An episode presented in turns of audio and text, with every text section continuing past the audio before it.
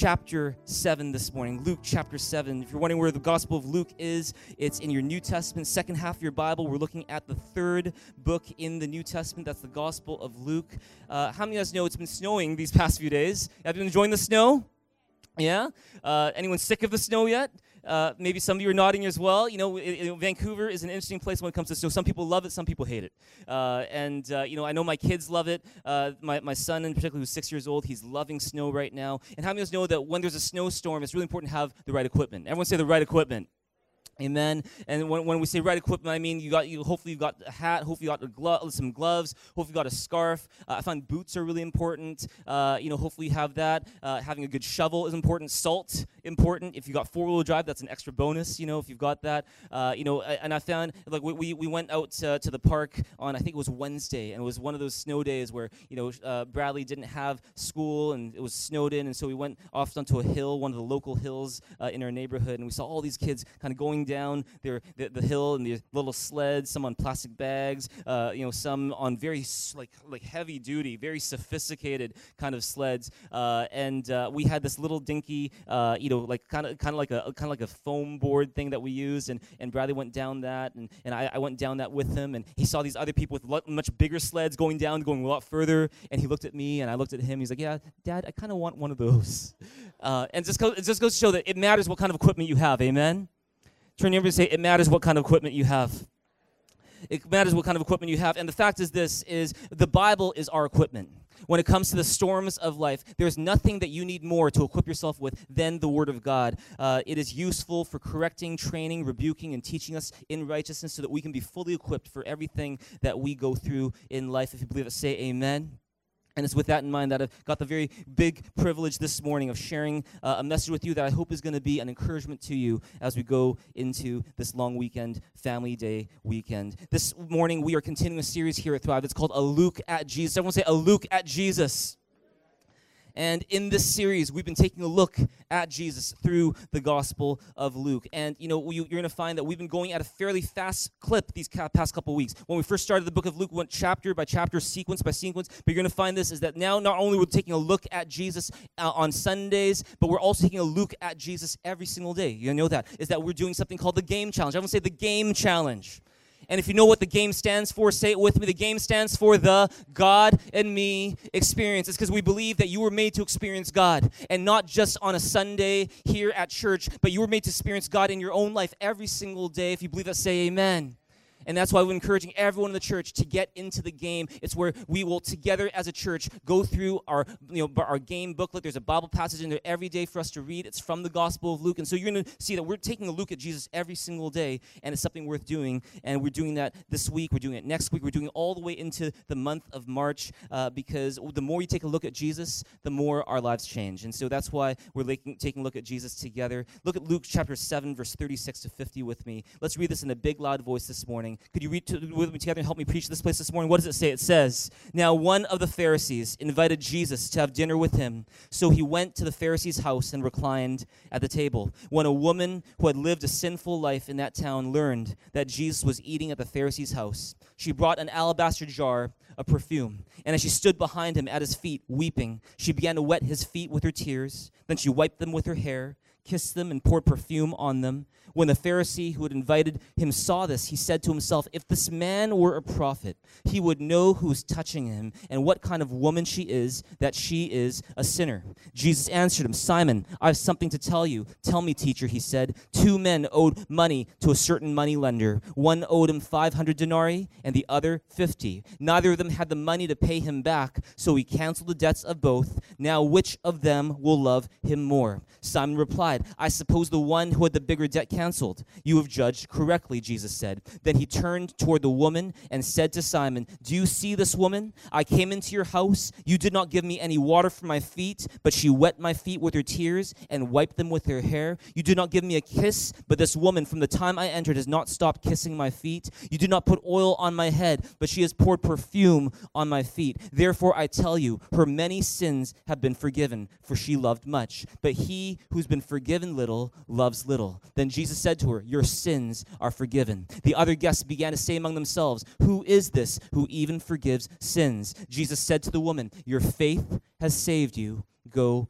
in peace. Today, the message I'm here to share with you is called Don't Sweat the Small Stuff. Would you turn to your neighbor and, with a very reassuring tone in your voice, tell them, Don't sweat the small stuff?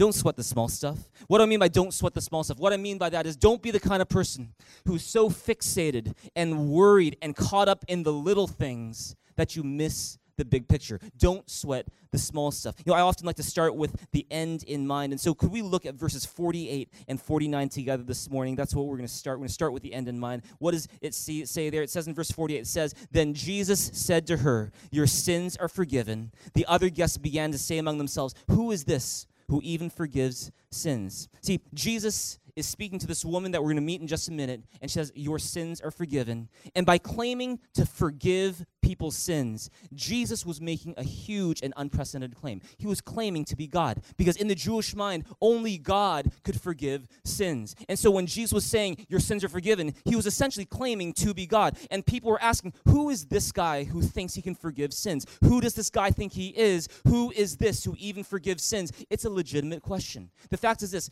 it's easy for anyone to claim anything. You go on the internet and to see all sorts of countless different theories and opinions on all sorts of things. And the fact is this how are we to know who we're supposed to believe? How do you know it? When it comes to especially the most important questions in life, the meaning of life. You know, is there a God? You know, is there an afterlife? If there is a God, what is that God like? In our day, we are confronted with so many different and often conflicting, contradictory messages about what life is all about and who God is. You know, you got Muhammad, who was the founder of Islam. He made a bunch of claims about who God is, and then he died. You know, Siddhartha Gautama, he's known as the Buddha. He founded Buddhism, made a bunch of claims about what this life is all about and what the afterlife is all about, and then then he died. You got a guy like Joseph Smith who started Mormonism, said a whole bunch of things about God and about Jesus, and then he died. You got someone like you know, uh, you know, like for, for example, you've got um, uh, you know A.C. Swami who you know, started the Hare Krishna movement, and he said a whole bunch of things about what this life is all about and what the afterlife is like, and then he died. All of these religious founders made all these claims, and then they died, and now their remains are still in their tombs to this day. You know what? Here's the thing: the only one who made claims about God and died, but then did something else. He, that is, he rose again. The only one is Jesus Christ. And see, with all due respect to Muhammad and Buddha and Joseph Smith and A.C. Swami, the fact is this, is if you're going to follow any one of these guys, I would suggest that you follow the one who's not dead anymore. See, the only Jesus backed up his words and his claims by rising again. Anyone can claim anything. But the thing that makes Jesus Christ unique is that he backed up his claims by doing something that no one else could do. He rose from the grave. And if Jesus didn't rise again, then he's just like any one other dead person who said a bunch of things that are interesting. If he's just another dead man with a bunch of different claims, you don't have to take him that seriously. But if Jesus rose again, the implications are huge. If Jesus rose again, what that means is that Jesus is not any ordinary human being, but that he is who he claims to be, which is the Son of God. If Jesus died and then rose again, what that means is that Jesus' words carry more weight than someone who died and didn't rise again. When Jesus, you know, rose again, or if he rose again, that means that when make when Jesus makes a claim like your sins are forgiven, it's a reliable claim, it's a reliable promise, and not an empty one. And see, if you have questions about whether Jesus rose again, then I'm going to put to you today that this coming year, one of the most important things and one of the best things, one of the most helpful things that you can do for your life this coming year is to explore that question. If you think, you know, that resurrection stuff that we talk about, like Jesus rising again, that sounds like a fairy tale to me. If that's you, then I want to encourage you to look a bit more closely at the evidence. You know, we're not going to go into the evidence today, but you, you can go to find a book like The Case for Christ by Lee Strobel, or The Reason for God by Tim Keller, or, or, or Mark Clark. He's got one called The Problem of God. And when you look at the evidence, and just as I did many, many years ago when I had all these questions about the resurrection, you might find that it might change your mind, and you might actually find that there are actually really good reasons to believe that Jesus rose from the grave. With that in mind, let's get into today's passage this morning. Look at Luke, Luke chapter 7, verse 36 together with me right now. Would you read it with me in a big loud voice? What does it say? It says, Now one of the Pharisees invited Jesus to have dinner with him. So he went to the Pharisee's house and reclined at the table. You're going to notice this is that each of the Gospels, all four Gospels New Testament, Matthew, Mark, Luke, and John, they all describe a situation, a scene in Jesus' life where Jesus is eating at someone's house, and then a woman comes and pours perfume on him.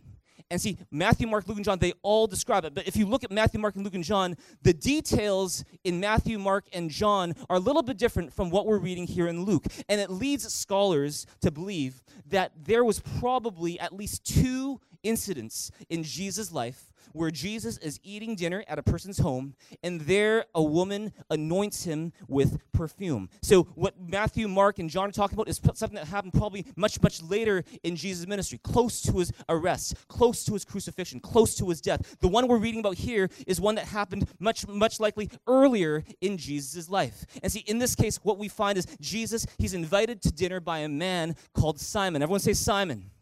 Simon, he is a Pharisee. And as we've been learning in this series called The Luke at Jesus, we found that the Pharisees were the religious elite. They were the religious leaders of Israel, famous for sweating the small stuff. They were so fixated, so worried about their man made rules that didn't come from the Bible. They just sort of made them up in the process because they thought it sounded religious, and they became extremely legalistic. What does legalistic mean? Legalistic means you're so fixated and you're so focused in on man made rules that in the process, you miss the point of God's word. In the process, you miss God's heart. In the process, you miss miss the reason for God's commands. You know, here's the thing I'm not against rules. See, see, in every home, every organization, every business, even every relationship you have, rules are necessary. See, ask, you know, Grammy award winning singer Dua Lipa, and she'll tell you about some new rules that she set up in her relationships. And the fact is, we need rules to keep things in order. We need rules to, to, to, so that people know what to expect of one another. We need rules so that we can ideally maximize our enjoyment of certain things. If you don't believe that, just imagine playing a sport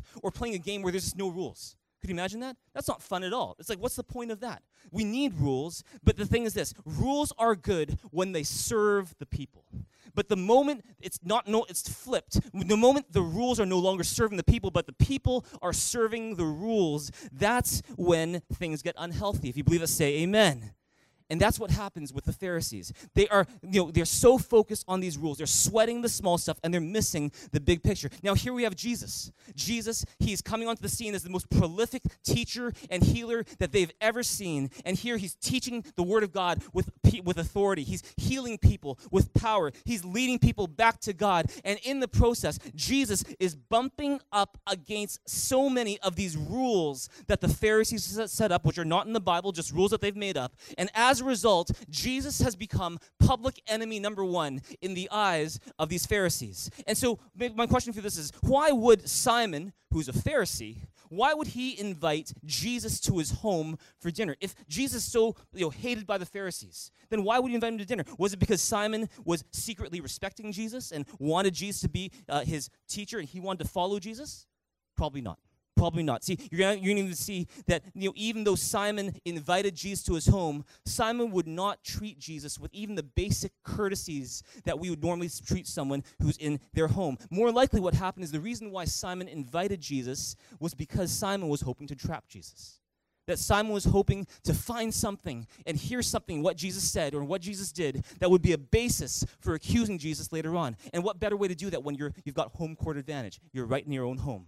See, back then it was very common for out of town rabbis or teachers to be you know invited to dinner after teaching at a synagogue and they'd go to that person's home and members of the public could come and, and be part of that event. They wouldn't necessarily eat the food but they would kind of stand around and you know, you know uh, uh, sort of in the back listening to the conversation. And it was a way for you know the community to participate in that event. And i think simon probably thought you know what? All right i'm going to invite jesus into my home and while he's reclining at the table let's see if he coughs something up that i can use against him later. And so jesus who loves all people he accepts Simon's invitation. He, he loves tax collectors, he loves prostitutes, he also loves Pharisees. And so when Simon says, I invite you in, he says, Okay, I'll come in. That just goes to show that when you invite Jesus, he is happy to make his presence felt. Amen. But see, here's the thing that while he's reclining at the table, notice he's not sitting at the table, he's reclining. Because back then, you didn't sit at a seat with a table and eat dinner. What you did was this you reclined at the table. And so you're, you're, you're kind of like this. You're, you're, you're on a couch. You're lying with your left arm propping yourself up.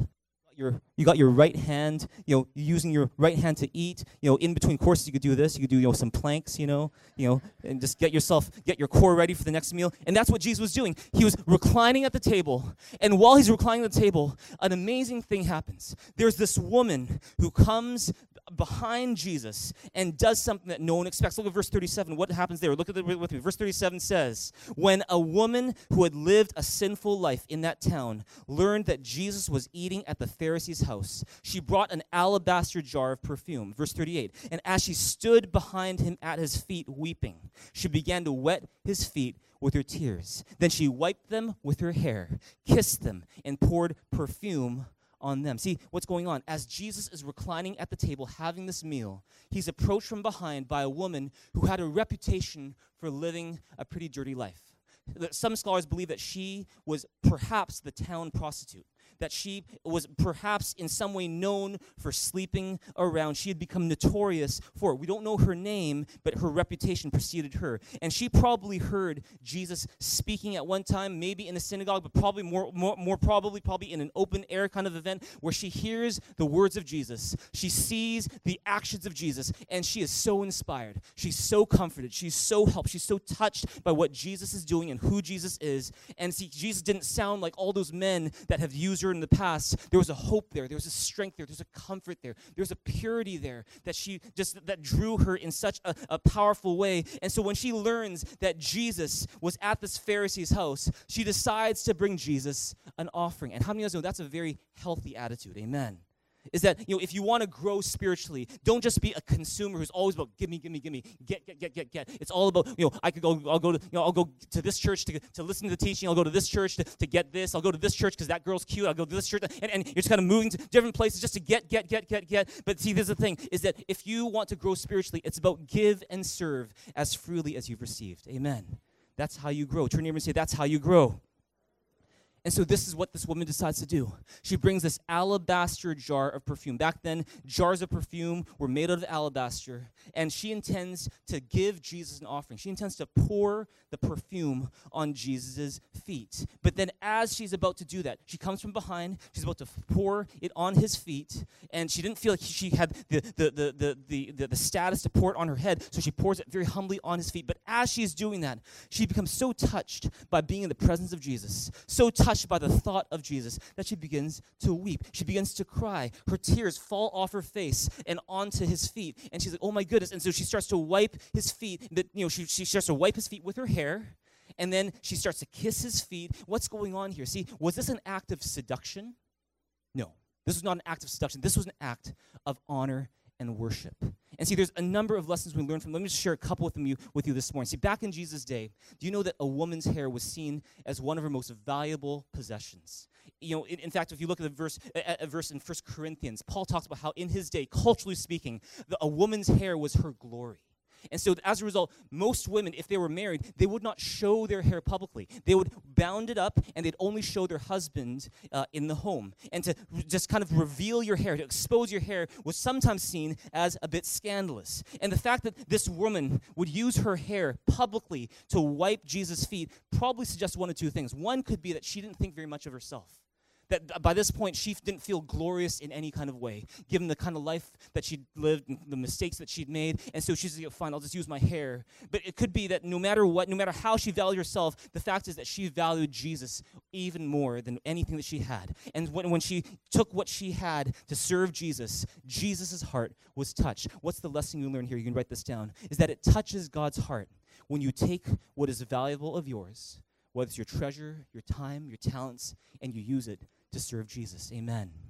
Is that it God takes note of you and the service you give when you give from what's valuable of yours to serve him. After trying to play out this scene in my head for a few times this past week, I can bet you something. I can bet you that this woman, when she went to see Jesus with that offering of perfume, that she wasn't planning on crying. She wasn't planning on weeping. She wasn't planning on making a scene on that day. I bet she wasn't planning on doing any of those things. I bet what you I'll, I'll bet you that what she simply thought was, you know, she's so touched by what Jesus has already done in her life. She decides, I'm gonna let me see what, what, is something I can find in my home that I can give to Jesus. She finds this alabaster jar of perfume, the most expensive thing she has. She brings it to Simon's house. She sees Jesus, and when she thinks she's got an opportunity, she pours it over her his feet. But as she's doing it, she is so touched by being in Jesus' presence that all these emotions start to well up in her. And she starts to cry she starts to weep and she's like oh my goodness there's like mm, jesus feet are all wet with my tears. I can't leave it this way. And she's like what do i don't have any tissues i don't have a towel. And she just uses her hair to start wiping it this way. And I, I, it reminds me of a scene back when i was about i think 10 years old where my dad he used to manage properties or apartment buildings for other people. And so i'd go along with him sometimes to collect rent checks. Uh, can you imagine a 10 year old boy going can i have your rent please? Uh, and, and, and that was that, and we, we kind of did that. And, and, here's the thing is um, i w- remember there's one time when i went to an apartment building that uh, my dad was managing and uh, he said hey can you clean some windows for me today? I was like okay sure. And so i, I brought a, a window sprayer and I went to that uh, to that apartment, and as I'm spraying the window, pss, pss, pss, all, of I, I also, all of a sudden I realized I have nothing to dry the spray with. And so what I did, I, was no towels, there's no napkins. And so what I did, 10 years old, I took my shoes off, I took my socks off, and I used my socks, my dirty, sweaty socks, to wipe the windows with my socks. And you can just imagine this, you know, as people are coming in and out of the apartment building, they see this, you know, this chunky Chinese barefoot boy who's who's just just like just wiping their windows with his socks. And like, what is going on? And it just reminds me of that moment is that I didn't have any plan to wipe it with that, but it was just there. I just did it because I didn't know what else to do. I believe that in many ways that's what this woman was going through as well. She didn't know what else to do, but it all began because this woman was intentional about loving Jesus. And see, when she had the plan and the intention of giving Jesus an offering, all of a sudden, as she's moving with that intention, these feelings follow her. And see, what's the lesson there that I want to let you know today is, is this you write this down is that in relationships, whether it's your relationship with God or it's relationship with people, feelings often follow intention. See what I mean by that?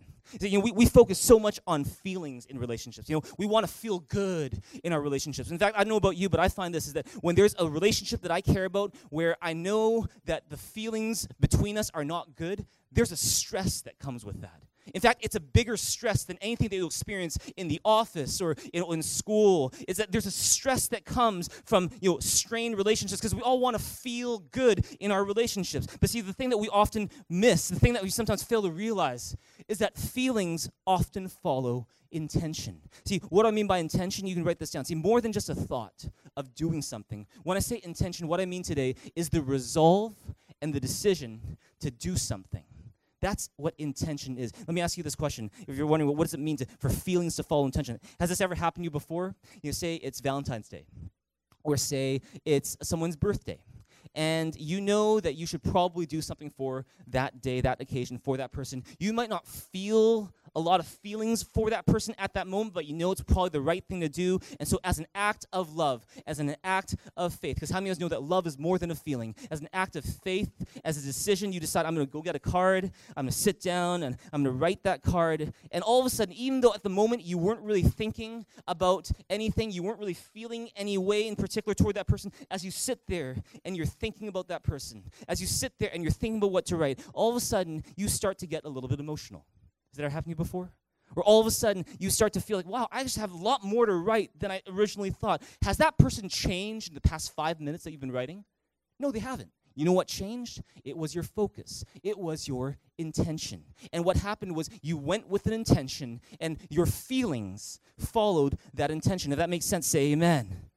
And see, if you're lacking feelings in a relationship today, maybe it's with your spouse, or maybe it's with your kids, or maybe it's with your parents, or your siblings, or someone else in your family, or someone else that you care about, a friend of yours. If there are feelings that you wish were much, much stronger or much, much sweeter in that relationship, and they're not for some reason, let me ask this question this morning, and you might want to ask yourself this as well. How intentional have I been about loving that person? How intentional have I been? See, when that person's talking to me, do I intentionally give them my attention, my full attention? Is that I put the phone down, I turn the screen off, I look at them in the eye, I listen attentively. I don't give them a blank stare, but I just watch and I listen attentively. Am I intentional in loving that person? Do I intentionally go out of my way to thank that person? When that person does something nice for me? Do I go out of my way to intentionally apologize when I make a mistake? Do I intentionally spend time with that person to build that relationship? Do I intentionally go out of my way to serve that person's deeper needs? See, here's the thing feelings follow intention. And so that's why I want to tell you today, church, is this not just this Family Day weekend, but every day, be intentional in the way that you love people, especially those dearest to you. Amen. Be intentional. Turn to him and say, Be intentional. See, it's weird and it's almost sad that we can sometimes be so intentional about how we interact with people that we hardly know. You know, people that are almost like strangers to us, and we'll be so careful what we say, so careful about what we do, go out of our way to be intentional about blessing them. And yet, when it comes to the people that are supposed to be the closest, most important people in our lives, we can be just careless and lazy and unintentional. Amen. And, and you know, I know as young as parents of young kids, sometimes there is a temptation to just ignore marriage, uh, to ignore your marriage for the sake of the kids. Yeah? Is it, we'll say, oh, because of the kids, you know, we can't go on dates. Because of the kids, you know, we can't spend time together. Because of the kids, we can't spend on one another. We have to, it's all for the kids. And, and see, it's easy to get caught up in all the work of being a parent that you forget to be a good husband or wife. And, that's a big mistake. It's because, ironically, what your kid needs more than that new Pokemon set or that new video game, what they need more than anything else is they need to know that their parents are in love with one another. They need to know that their parents have a secure relationship because that brings security that no material possession can bring. If you believe that, say amen. And see, sometimes we can be tempted to put the marriage on the back burner so we can focus on the kids. I want to tell you that that's a mistake. You want to focus on be intentional in loving your spouse. And you know, I, I can tell you this as uh, you know, I, I, have a confession to make here. Um, you know, one of those, uh, one of the things that uh, I, I was thinking about this past week, it's Valentine's weekend, it's Family Day weekend, is that when Charlene and I uh, were first married, I could tell you what we did on Valentine's Day for the first four or five years of our marriage.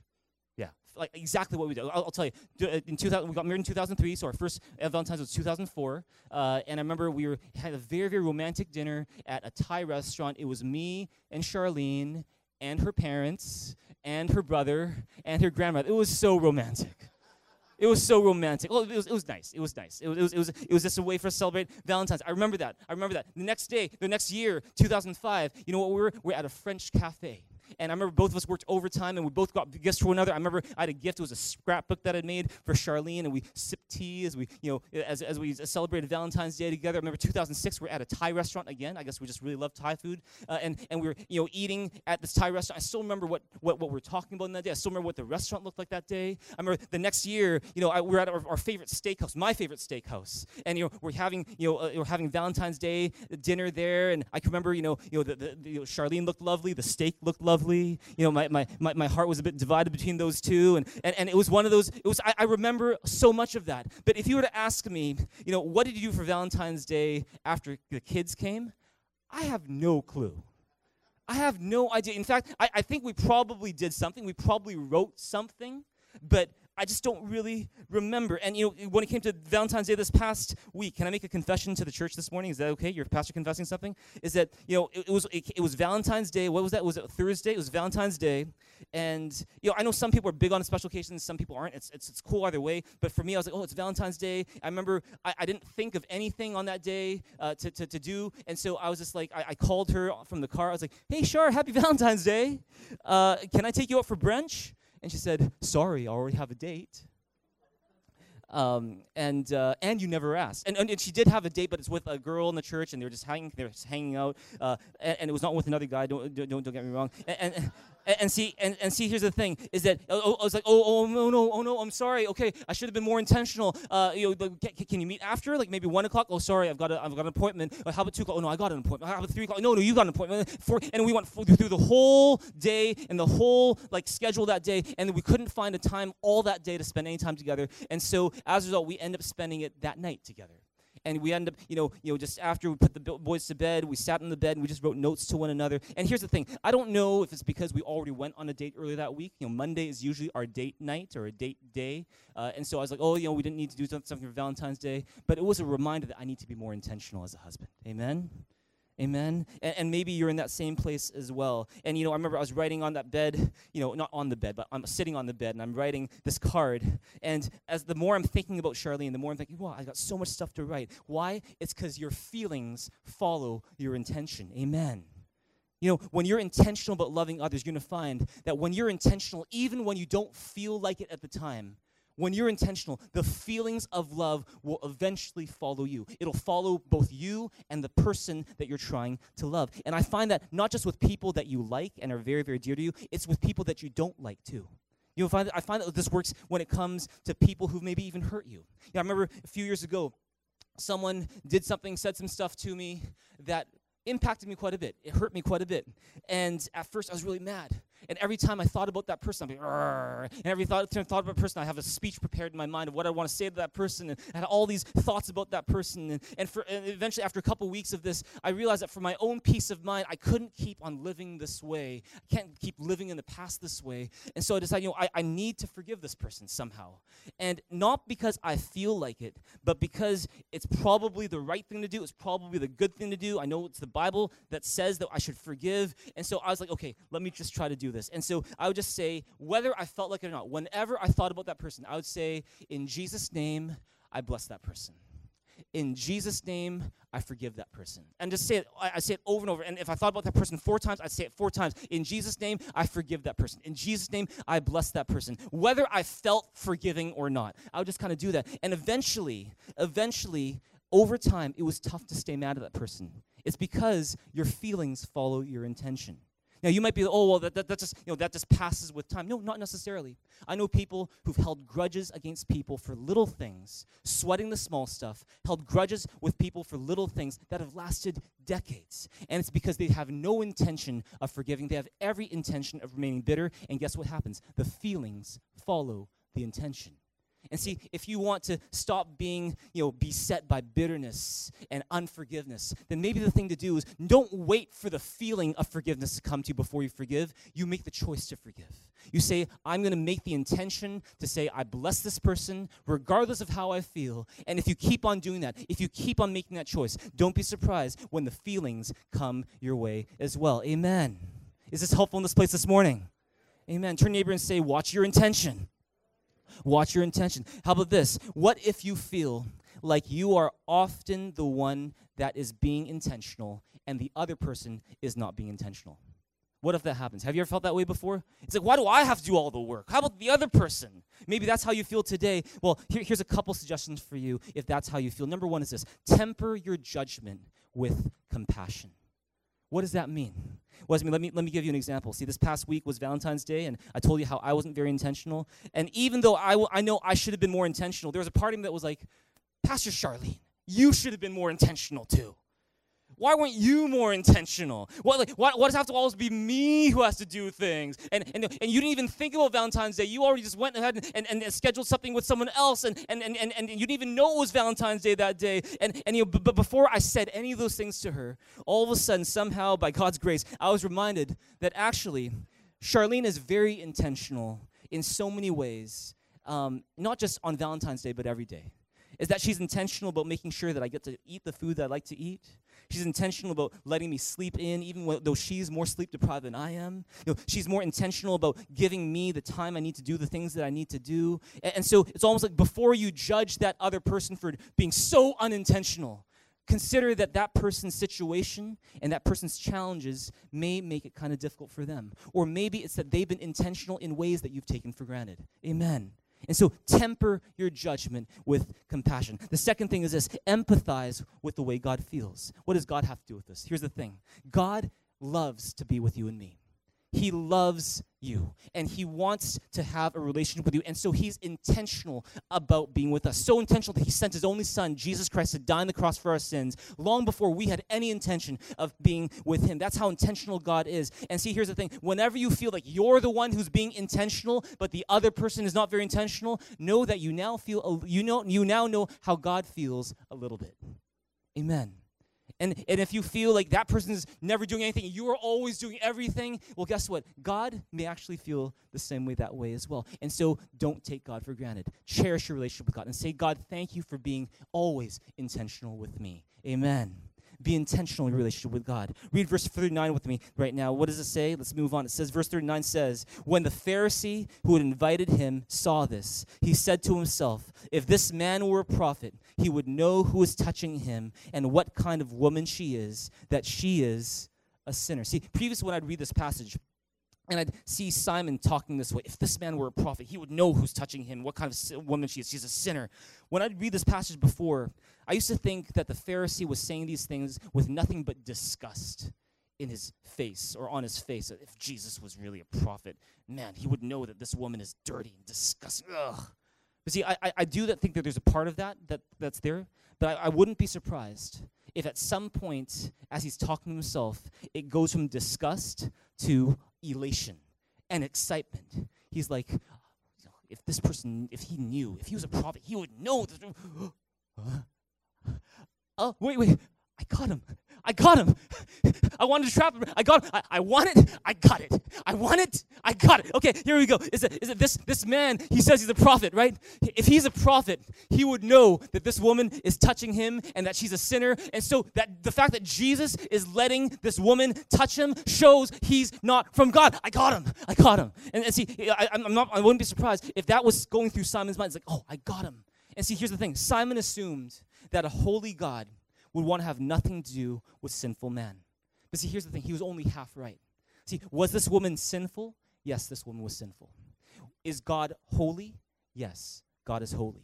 Does our sin separate us from God such that we can have nothing to do with God no matter how much we tried? Yes, that's always also the case. But see, what this Pharisee failed to realize is that despite our sin, God still loves people and that Jesus came not to be the judge the first time, but he came to be the bridge between holy man or holy God and sinful man. And the reason why Jesus, the Son of God, could be touched by sinful man was because one day Jesus would take our sins to the cross and die for those sins so that what used to separate us from God no longer needs to separate us anymore. If you believe, I give God a big, big hand here this place right now. That's what Jesus came to do. And so, if you're here in this place and you are living in the past and you're still beating yourself up over mistakes that you've made, m- failures in the past, sins you've committed, and you're like, why did I do that? I'm so stupid. I'm such a loser. I'm going to tell you this today. Don't let the Pharisee in you say what makes you think you have anything to do with God. The fact is this God loves you with an unconditional love. So much so, He sent Jesus Christ to pay for every mistake and every sin that you will ever commit because that's the love of God in your life. Come on, give God a big, big hand here in this place right now. Amen. And just as this woman took this expensive vessel and she broke it and she poured out its contents, its precious contents, out of love for Jesus, later on, just a little bit later on, Jesus would take his most expensive vessel, he'd break it, and he'd pour out its most precious contents, his blood, out of love for us to pay for our sins. And see, before, because of our sin, we had no way of touching God. Now, because of Jesus, we can live in the presence of God. Come on, give God a big, big hand in this place, because that's what He did for you and for me. Come on, give God a big shout in this place, church. Are you learning something in this place this morning? Let's keep on going. Verse 40, it says, Jesus answered him, Simon, I have something to tell you. Tell me, teacher, he said. Two men owed money to a certain moneylender. One owed him 500 denarii, the other 50. Neither of them had the money to pay him back, so he canceled the debts of both. Now, which of them will love him more? Simon replied, I suppose the one who had the bigger debt canceled.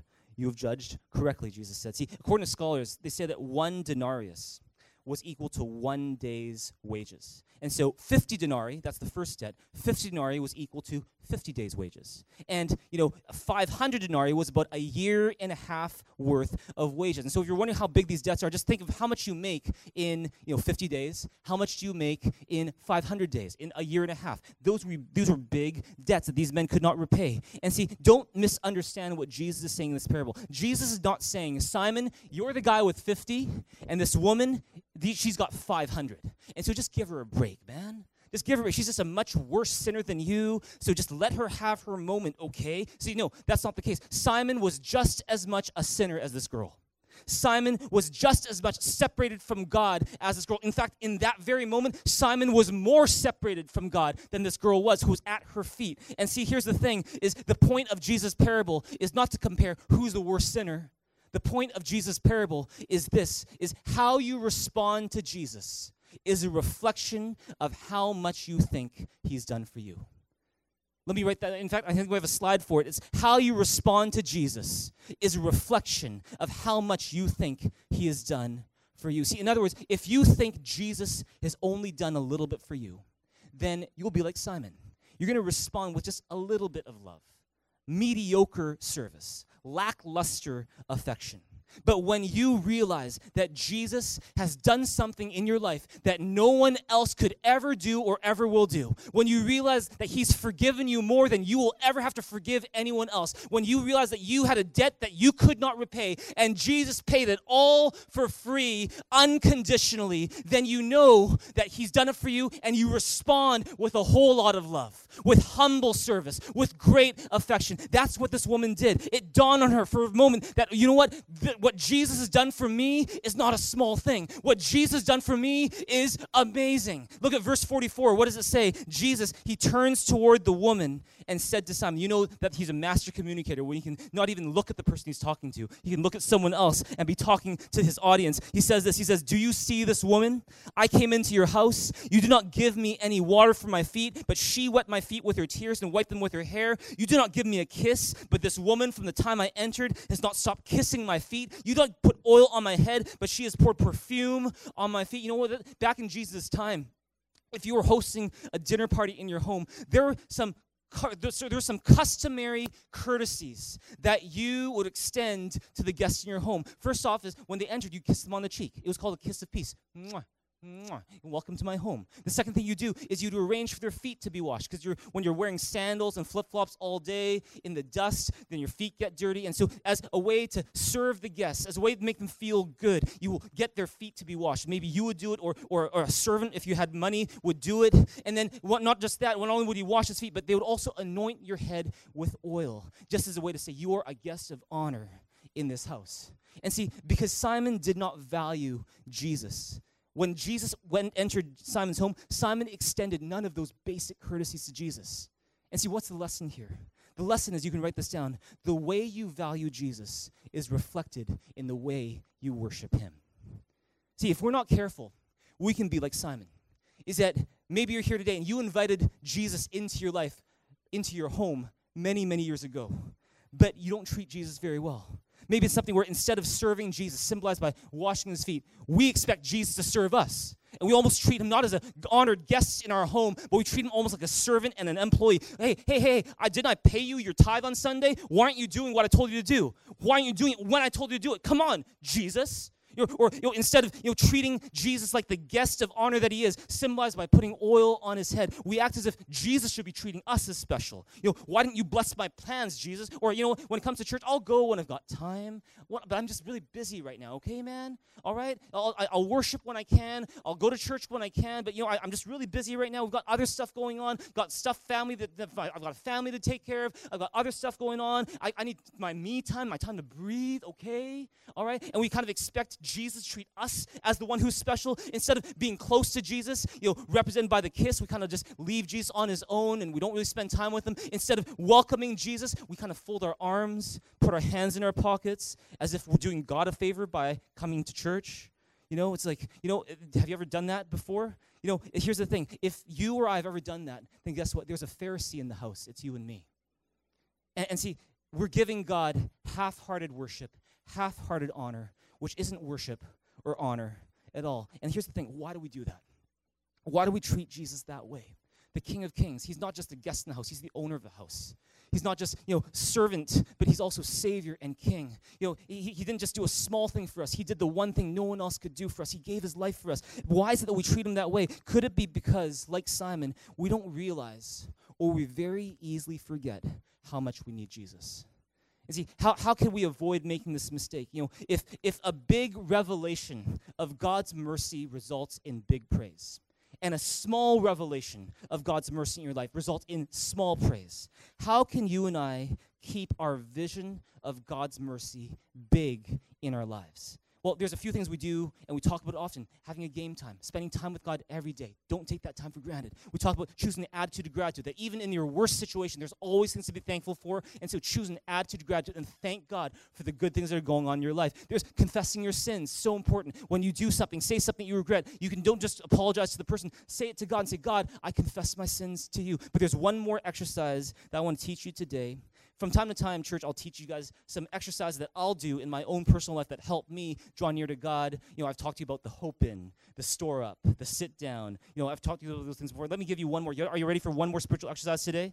Okay, here it is. I call it the I need you. I call it the I need you. And see, what is the I need you exercise? It's very, very simple. It's that every day, remind yourself that you need God make it your habit to pray it out loud and say, God, I need you. I need you more than I even know. I am desperate for you. I can't do anything without you. And even if you don't particularly feel like it that moment, even if you feel pretty self sufficient in that moment, still say it out loud because you're going to find that your feelings will follow your intention. And see, well, there's, you can say it out loud. I, I, and this is something I'll say every day as a staff together in our prayer meeting. We'll always say that. Every day we pray together, we'll say, God, we can't do anything without you. We need you so much. And so we do that verbally. You can do it musically. Take any song that you like to sing to God that expresses your need and your longing for Him. You know, Holy Spirit, you are welcome here. You can just, whatever it is, Lord, I need you. You just say that to Him because when you do that, you're expressing your need for God. You're humbling yourself before God. You're expanding your vision of your need for God's mercy, you know, there's, there's, um, you know, there's a nonverbal way to do it. What is it? You lift your hands. You lift your hands to God. Not because you necessarily feel like lifting your hands. Who feels like lifting their hands? But here's the thing is that you lift your hands to God as a symbol to say, God, I need you. I need you. You don't even have to say a word. You just lift up your hands. Whether it's in church or it's at home, you just lift up your hands and go, God, I need you. You know, here's the thing is that Simon, one of his problems, his biggest problem was he didn't think he needed Jesus. He thought, you know, I'm good on my own. I'm a spiritual person on my own. I don't need Jesus. When I go to heaven or when I see God, you know, God will look at all the good things I did, match it against the bad things I did, and, and he'll see that the good things I did outweigh the bad things I did, and he'll probably applaud me and say, Thank you for coming to heaven. Right? He, and, and he thought he was a good spiritual person, but you're going to find this is that true spirituality, true spiritual maturity is not saying, Look at how good I am, God. Look at how much good I've done. Look at how many people I've helped. Look at all the good things that I've done that also that that that earn me a right to be in heaven. No, true maturity in Christ, true spiritual maturity is when you realize I need Jesus more than I even know. And that's why the apostle Paul, he would say, he would say Christ came to save sinners of whom I'm the worst. That's why St. Francis of Assisi, you know, he's a, he's a monk back in centuries ago. He said, There is nowhere a more wretched, more miserable sinner than me. And see, when you do the I need you, when you tell God, I need you, whether you feel like it at the moment or not, your feelings will follow the intention and you will, it'll help you maintain a big vision that you really need God. And the great thing about it is the more you say, God, I need you, the more you realize that God is everything you need and that God, for as big as your need might be, God's supply is even bigger. As great as your need for Jesus is, God can give you far more than all you ask for or imagine. Come on, if you believe that, give God a big hand here in this place right now. Let me put it to you this way. I want you to write this down. Since Jesus has given you his total and complete forgiveness, give Jesus your total and complete worship. Don't just worship God half heartedly. Don't just worship with your hands in your pockets as if you're doing God a favor by being here. Don't just do half hearted worship. Let the kind of worship you give God reflect the kind of forgiveness you've received from Him. That's what the woman did. This woman, she had a big picture, a big revelation, a big understanding of God's love in her life. And so she responds with an act of worship that makes it so amazing for us to read today. Look at verse 47. Jesus says, Therefore I tell you, her many sins have been forgiven, for she loved much. But he who's been forgiven little loves little. See, don't, under, don't misunderstand what Jesus is saying. This woman, she's not saying this woman was forgiven because she loved Jesus. You don't, you don't become forgiven because you do good things. You can't repay the debt. Later on, in fact, Jesus is going to say it's her faith who saved her. Not her performance, not her works. Her faith has saved her. And, and see, you could tell that this woman, what this means is that you could tell that this woman was forgiven by the way she loved Jesus.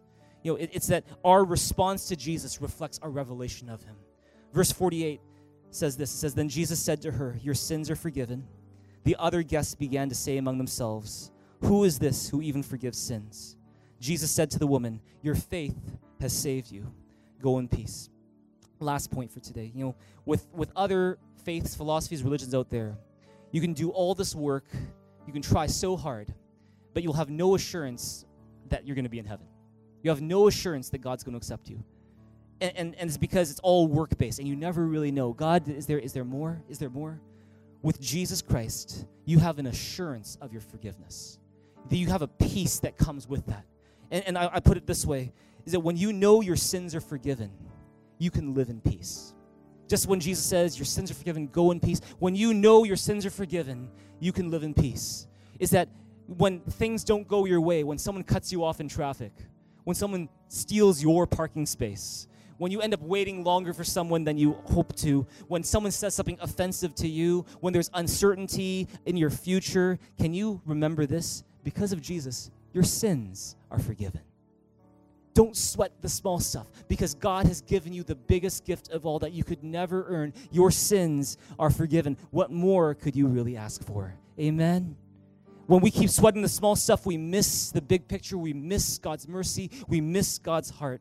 But when you have a big vision of the mercy of God, all of a sudden you will live your life with great affection for Jesus. And so if you want to, you know, if you want to live life with great affection for Jesus, if you want to get to know this Jesus, I'm going to ask us all just to stand up here in this place as we respond to God this morning. Why don't you stand up right now? I'm going to ask the worship team to come and lead us. They've been doing a great job this morning.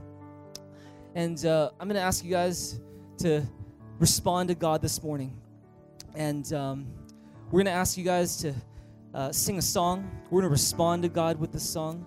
And after that, I'm going to lead you in some prayer. Let's do that together right now. With every head bowed and every eye closed, I want to give you an opportunity to respond to God today, to His unconditional, amazing love for you and for me. If you're here in this place and you want to be forgiven of your sins, uh, and you want to open up your heart to Jesus and call Him your Savior, then we're going to give you an opportunity to that right now. To do that is as simple as praying a prayer all you need to know is that you're a sinner who needs Jesus. That's all you need to know. You don't have to have read the Bible. You don't have to have, you know, gone through church, you know, a year or two, but you can even if it's your first time in church and you just want to receive forgiveness from Jesus. You want to receive Jesus' love in your life. It's as simple as praying a prayer to God today. And so that's you. If you know you need to pray that prayer, why don't you lift your hand to God right now? Let the height of your hand reflect how much you need Him today. Just lift up your hand to God as an expression of your need for Him. And why don't you just pray this prayer with me? In fact, those of you who've prayed it already before, why don't you pray this with those praying it for the first time today? Let's pray it aloud together and to say, Dear Jesus, I need you. Thank you for dying on the cross to pay for my sins, for rising again to give me life. I receive you into my life. I ask you, please forgive me of all of my sins and come into my life. Fill me with your Holy Spirit. I proclaim, starting today, I am a brand new person. I am forgiven of my sins. I am a new creation because of Jesus. In Jesus' name I pray. Amen. Amen. Would you give God a big hand, a big shout in this place this morning?